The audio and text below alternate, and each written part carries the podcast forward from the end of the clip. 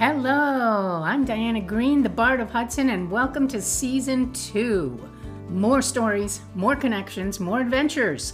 Happily divorced and parenting two amazing humans, I set out to discover why this life is worth living and what the heck I was meant to do with the time that was given to me. My hope is to remind you, inspire you, and connect with you here and in person. And to that end, please, please share, rate, and review wherever you're listening to the podcast, and join my Patreon. You can find me at patreon.com slash Diana the Bard. In the end, human connection is all we have. Enjoy!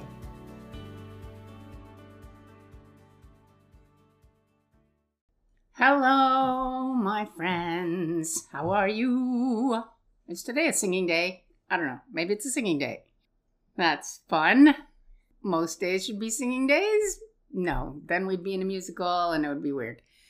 Anyway, I'm still kitty sitting, and one of the kitties that I um taking care of, he loves to play fetch. He's very silly. He brings me this funny toy that has a feather tail on it, and he's like, he just wants to know if I'll throw it for him.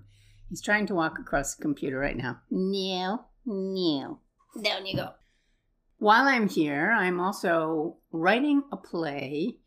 Not what you would think, not what you would expect of me at all, because I was commissioned by our local Presbyterian church in Sneden's Landing to write a play, short play for them to be performed during the regular service.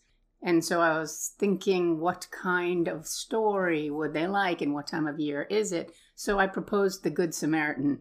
And that was sort of before I really looked into it and thought about it in a modern context. So we all know that story, right? It's, you know, the guy gets beaten up on the road and a bunch of people pass him, and then finally this dude stops and bandages him up and takes him to an inn. Okay, seems pretty straightforward.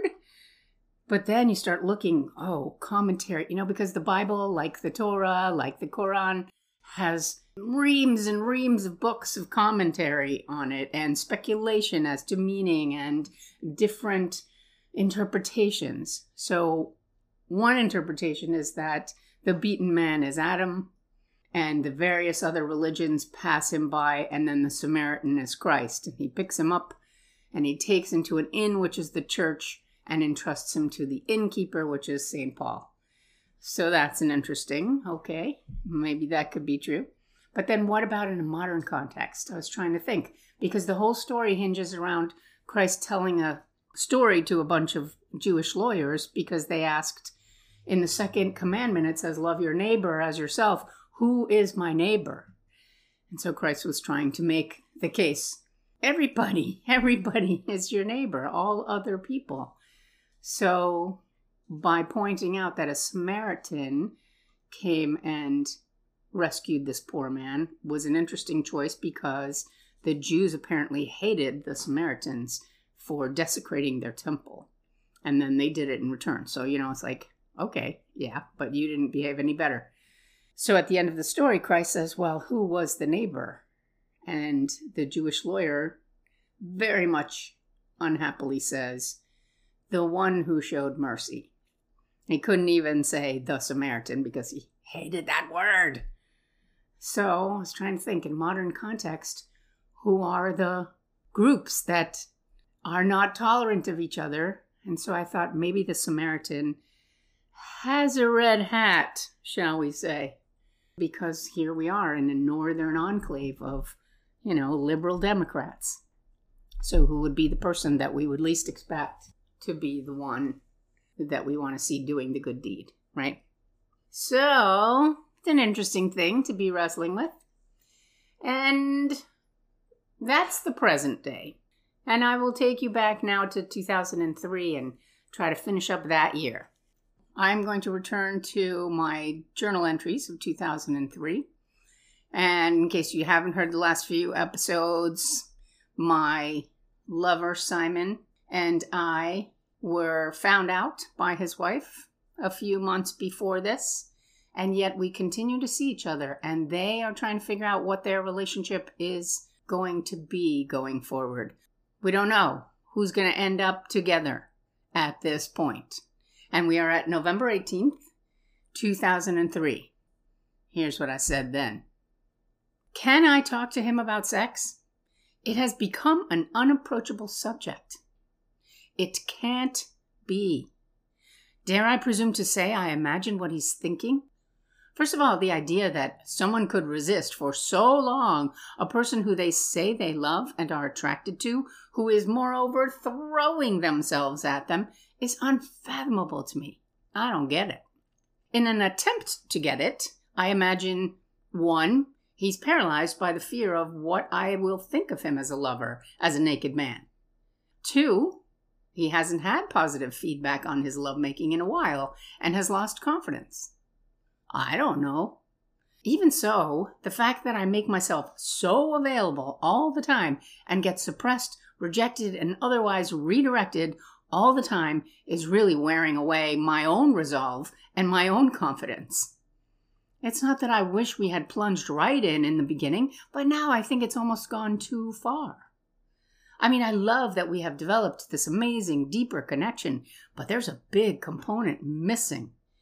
And I'm afraid that it keeps looming larger and that it will be somehow impossible to broach at some point. Sometimes I am completely obsessive about it. I wish that it could be just an easy, spontaneous, and obvious part of our relationship, as it would have to be if this relationship goes to the next level and becomes more permanent. Can't we just do it and get that first time out of the way? It will be whatever it is, not the be all and end all. I wonder what he imagines about me as a sexual being. I have mentioned that I have orgasms alone and pretty hot ones. Perhaps he gets a visual there. I don't know.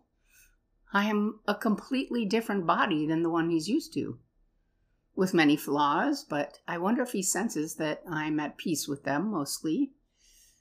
I wonder if I intimidate him. Does he imagine I have had a lot of lovers? Is 40 a lot? Has he had a lot of lovers? Or was he, like Dave, a virgin before his marriage? What about this other affair he had 20 years ago? Was it sexual? By the way, that hasn't come up yet, but the fact that he told me that he had done this once before during his marriage.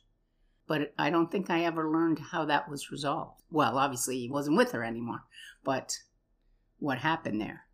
And obviously, he chose his wife then. So that should have been a big heads up to me. Oh my goodness, there were so many heads up. Anyway, does he talk about sex with the therapist? I have nothing but questions and no answers. Is this the kind of thing I can put into yet another crazy letter? Or would I be willing to pass up some delicious kissing on the couch to tackle this tough stuff? November 23rd. I am proud of myself. I was able to speak that speech more or less that way. Granted, it was over the phone, so I didn't say the take me in there and fuck me right now part, but he got the point. And he agreed and he said, I'm almost there. I hope so. He knows I'm alone this week. I wish he felt more comfortable with the whole deception. Ooh, looking back on that sentence, I think that's a terrible thing to say. But that's what I wrote then. I should be careful what I wish for. That is the last sentence in that entry. December 3rd, 2003. And it happened after coming home from Shakespeare and Company. He called me Monday morning and he said he missed me terribly. Quote, I will try and come by tonight. No, I will. End quote. So I lit the candles and I had a glass of wine to calm my nerves I was convinced that if he said he'd come by in an evening, then the time had come for us to consummate this long affair. Apparently, he had no such idea, but in the end, he had little choice. When he arrived, I kissed him so fervently, we were both wild with wanting. He said, I haven't been the same since I warmed my hands on your back the other day. Do it again, I moaned, and put his hands on my stomach and then up to my breasts. He was breathing heavily by then, so I pulled my shirt off. He gulped and said, Oh, sweetie, can you wait till Wednesday? I pulled it all the way off and pulled him close and kissed him wildly and said, Can you? And then I whispered into his ears as I kissed him again, I want you so badly. I guess it was that which pushed him over the edge. Let's go, he said, and he motioned for me to lead the way to the bedroom. After all that, we didn't do it on our famous couch. We made love for a very short while. He wasn't able to come because he was too overwhelmed, but it was wonderful to have our bodies touch together and to finally touch all of his skin and hear him moan like I've wanted to for so long. And then, December 21st, another letter not sent. I find myself wishing my life past. I don't live in the here and now. I live for some hazy imagined future.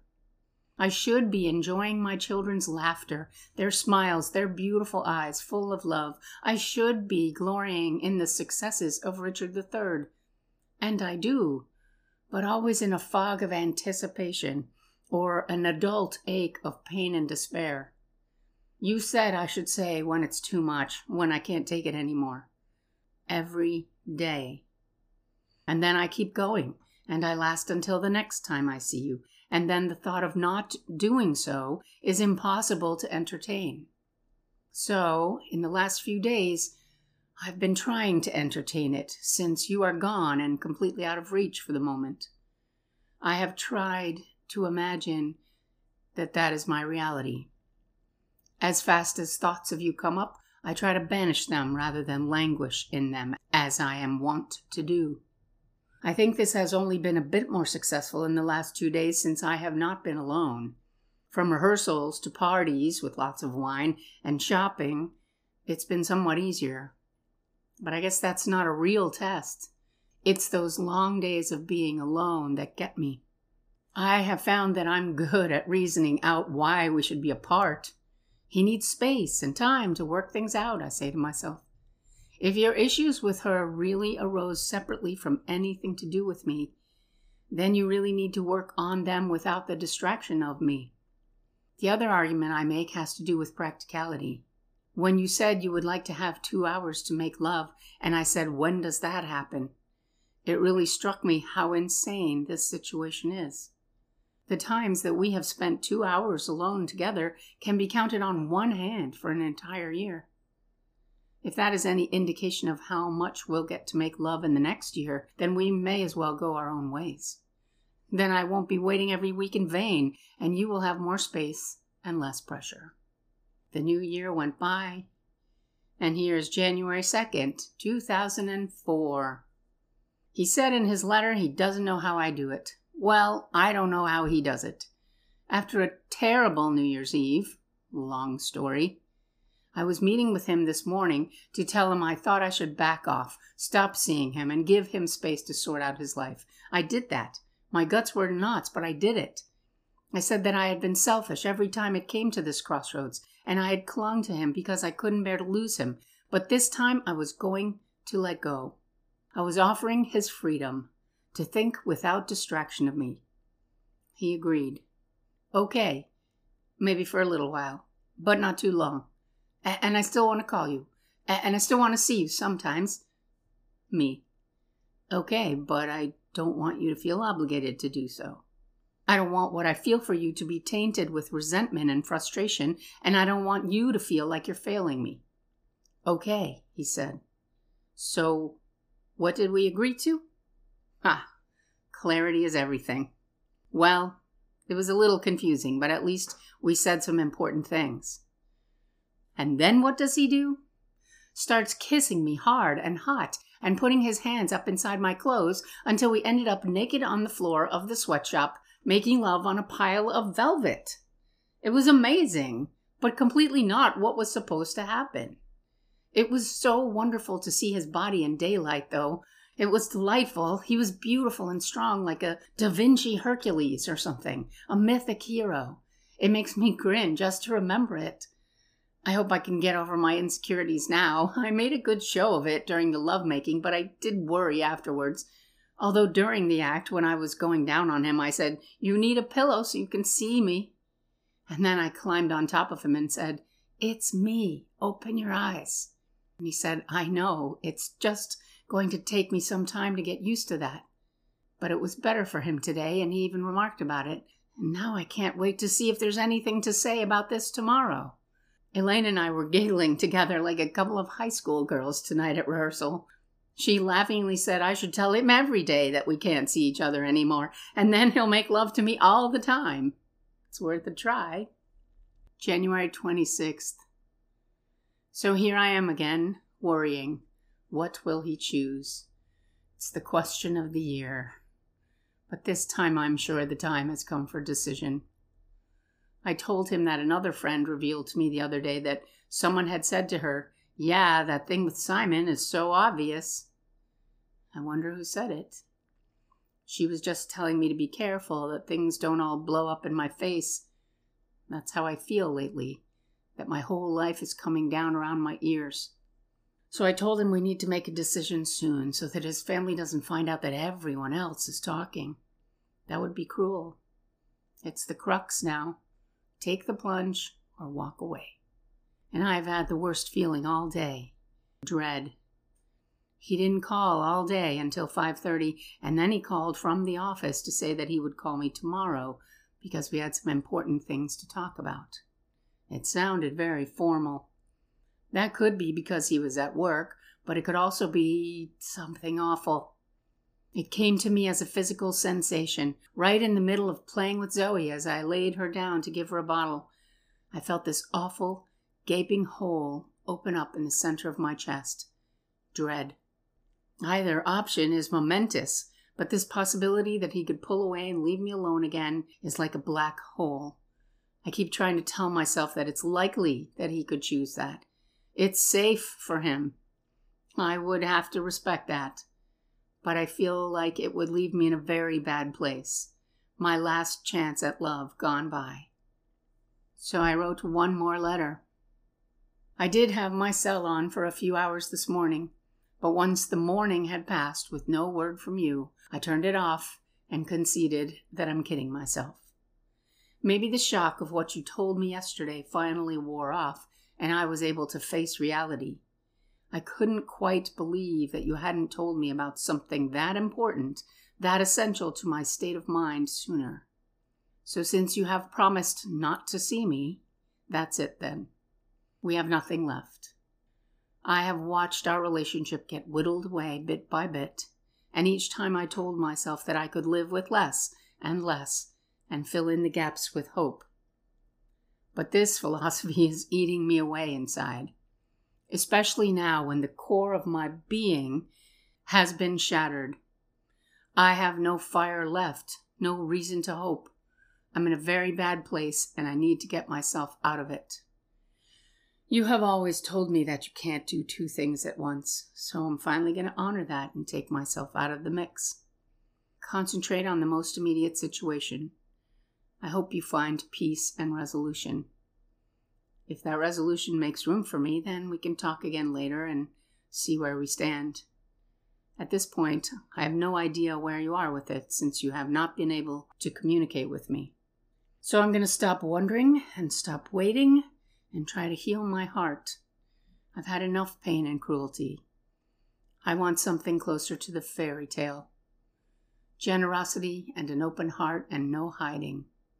I'm worth it, and someone will see that one day. I have treasured your friendship, and I thank you for listening through this latest fiasco. I will always love you, and if you need a friend, you know where to find me. So it was over because, well, one thing brought it to a crashing close, which was that in those two times that we had sexual encounters, I communicated an STI to him that I had gotten from that pirate. Yeah, sloppy, only semi protected sex. Not a great idea. Not a great idea. So that kind of threw him for a loop because it affected his primary relationship in that way. And that made the decision for him even though I had told him that I was going to entertain the idea of other lovers. He didn't really see it as a reality. He thought I was only there for him. So that was end, and it broke off absolutely black and white. It was just one day we talked and the next day we didn't, and we haven't since. And it's interesting because I used to see him around all the time, and now I never see him, ever, even though we still live within a few minutes of each other. So it is a encapsulated memory that will remain in the past. That's it then. Oh, well, at least we'll move on. We'll move on to other things. Back to Match.com, back to OKCupid. Some very funny and strange episodes coming up soon. All right, thanks for hanging in there with this one, and more to come. I'll see you next time. Bye. Thanks for listening. Please reach out with your thoughts and your comments. You can find me on Instagram at Diana the Bard or Facebook at Diana Green or on my website, bardofhudson.com, where you can listen to the podcast directly from there or leave comments. I would love to hear from you. And please check out my Patreon page for photos and videos and extra goodies that I don't share anywhere else. And wherever you're listening, please subscribe, share, rate, and review. It makes a huge difference and it helps other people to find the show. I'd really appreciate it. Thanks so much. Bye.